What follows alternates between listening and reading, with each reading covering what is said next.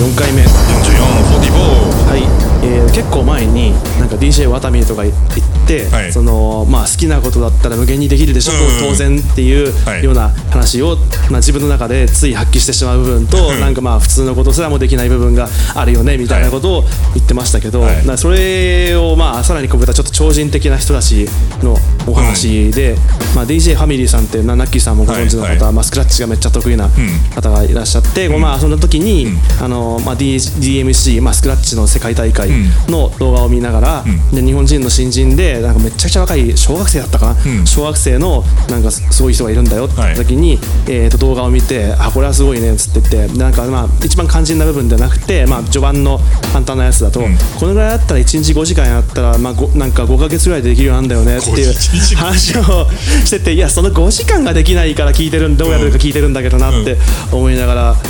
なんかそういう人いますよね。なんかどうやったらいいのって言ったらいちにちごじかんこれごかげつやればいいんだよ。それがさも当たり前かというそういう話して、あとこれすごいツイッターでよく見るのが、うん、まあ、イラストレーターいっぱい追っかけてるんで、はいはい、あの好きなイラストレーターさんのなんか新しいなんか絵とかを見るの楽しみにしてるんですけど、うん、その人がまあなんか商業で普段は活動してるんですけど、はい、結構頻繁にまあとにかく絵描くのが好きな方なんで、うん、あのリクエストで、うん、えーと絵承りますみたいなので、はい、いっぱいやってて、うん、でもたまに疲れちゃうとさすがに疲れちゃったっていうことで、うん、休憩で関係ない絵描くんですよね。あ、はいはいはい、そのまあ、何にもお題とは関係ない仕事も関係ないっていう絵を描いて、うん、でも他の人から休憩で こ, こんなん描 け, 描けてんならその時間にリクエストの絵描けるじゃんみたいなことを言ってちょっとそれはそれでブラックロード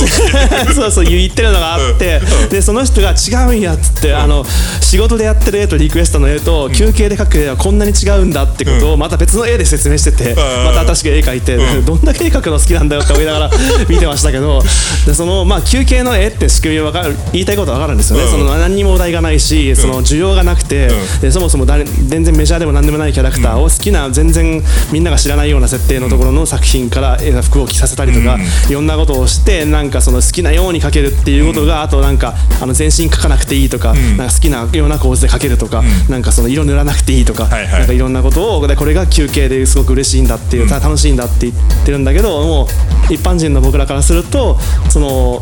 休憩で仕事のが忙しすぎて大変で、うん、休憩で別の絵を描くってどういう状態ってちょっと思ってしまうんですけど、まあ、そういう状態になるんでしょうね、うん、絵が好きすぎると。あのプログラマーとかでも、はい、あの仕事でプログラミングしてんのに、はい、えー、休憩というか、はい、あの趣味でもプログラミングするみたいな人いるし、はい、うん、実際俺も乗っちゃった時はそういうことやるし。マジですか、うん、そ, そういう時何作ってんですか。なんかくだらないものって人くだらないものくだらない、いやそんなことはですね、あの仕事として金を取るもんではなくて、ただ単純に自分が欲しいと思ったものを作ったりとかするね、はいはいはい、えー、おいなんかこれぐらいやっちゃえばいいんじゃない、わいできたみたいな小さい成功が楽しいみたいなところが最終的にあるんで、はいはいはい、いいんじゃないそれでもみたいな。そうですね、なんかもう好きのレベルがやっぱりスペシャリストとかクリエイター系はちょっと違うというか、うんうんうんうん、労働っていうものと趣味っていうものの合体がすごいんでしょうね。ね、うん、だから労働っていう概念のなんか考え直しになるんじゃないこれ。そうですねなんか労働ってなんかやらされてる感を伴ってる言葉な気がして、うん、いや実際そんなことないと思うんですけども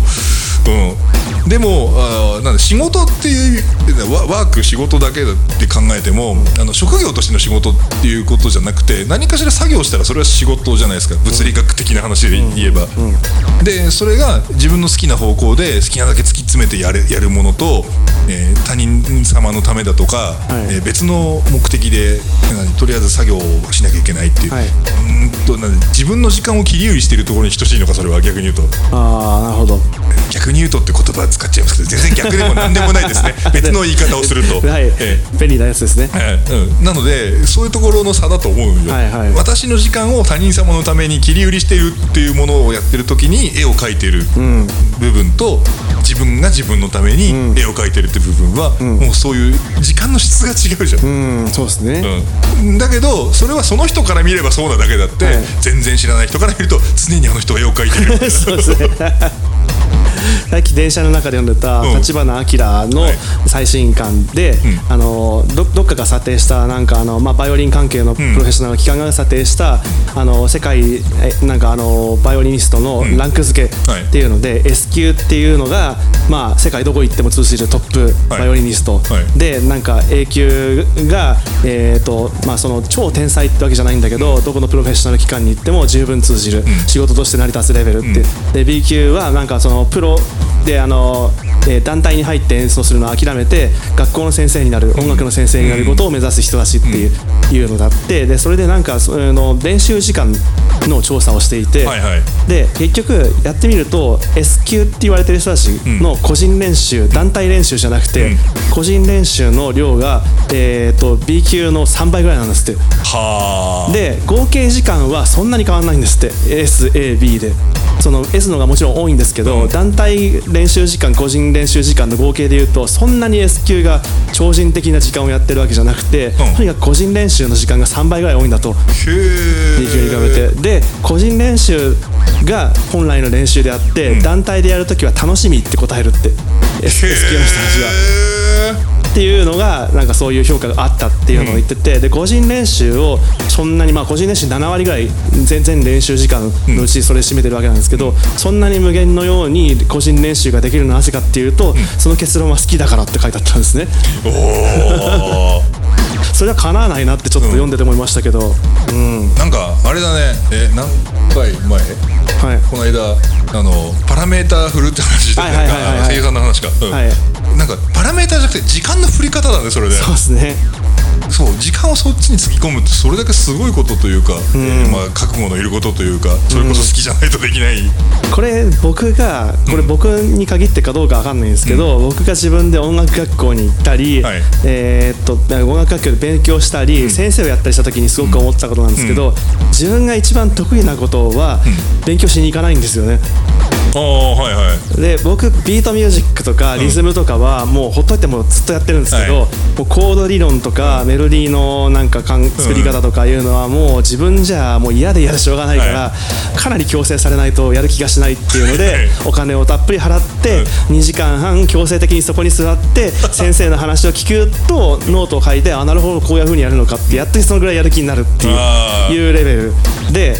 でも家に帰ったらビートに関しては好きなだけやるんですよね、うん、あこういう風にやるんだってこと新しいこの ブイエスティー 使ってみようとかやるんだけど、コードに関してはまた始まったよみたいな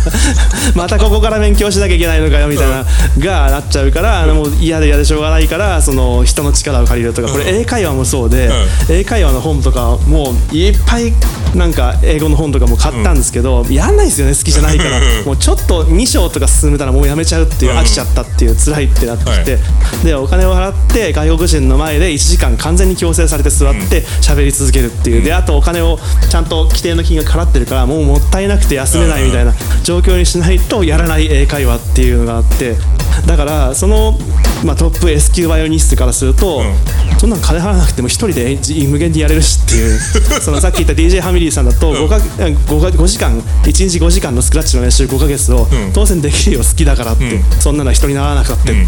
いうことなんだと思うんですけどね。あの強制的にやらざるを得ない状況に環境に身を置くっていうのはもちろんそれはそれでいいんだけど、はいはい、なんか自らがそれを作り出してしまうっていうのか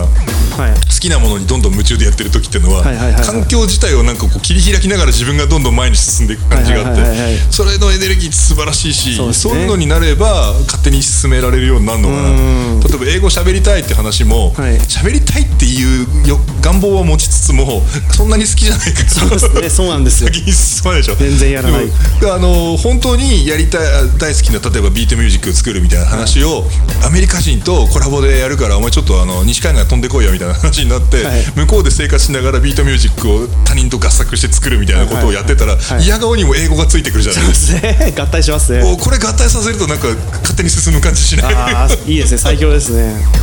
そんな簡単にいくから俺英語喋んの嫌だからお前が日本語喋れとか言うかもしれない日本人がいるお店しか行きたくないとか言い出すな感じですね。いやでも多分そういうのあると思う、うん、あの英語の話もそうだし、あのなんだもうワタミ的に、うん、集中して働くというのもそうだし、うんうん、本当にやりたいことだと思ってるからやってられるんだけど、うんうん、やっぱり自分の仕事の中でもやれ、やりたいねって思ってる時とかは強制的に動かすようにうまく環境を整えてあげないとうまくいかなかったりするんで、あの俺は明日これやるからなとかって家族に宣言したりとかそういうことやってあの後でやらないで怒られるみたいなことを繰り返すっていうね。でもまあ人生で一番学ぶことってそれなのかもしれないですね。あどうやって自分を自分の方向に持っていくかみたいなところなのかな。はい、はいはい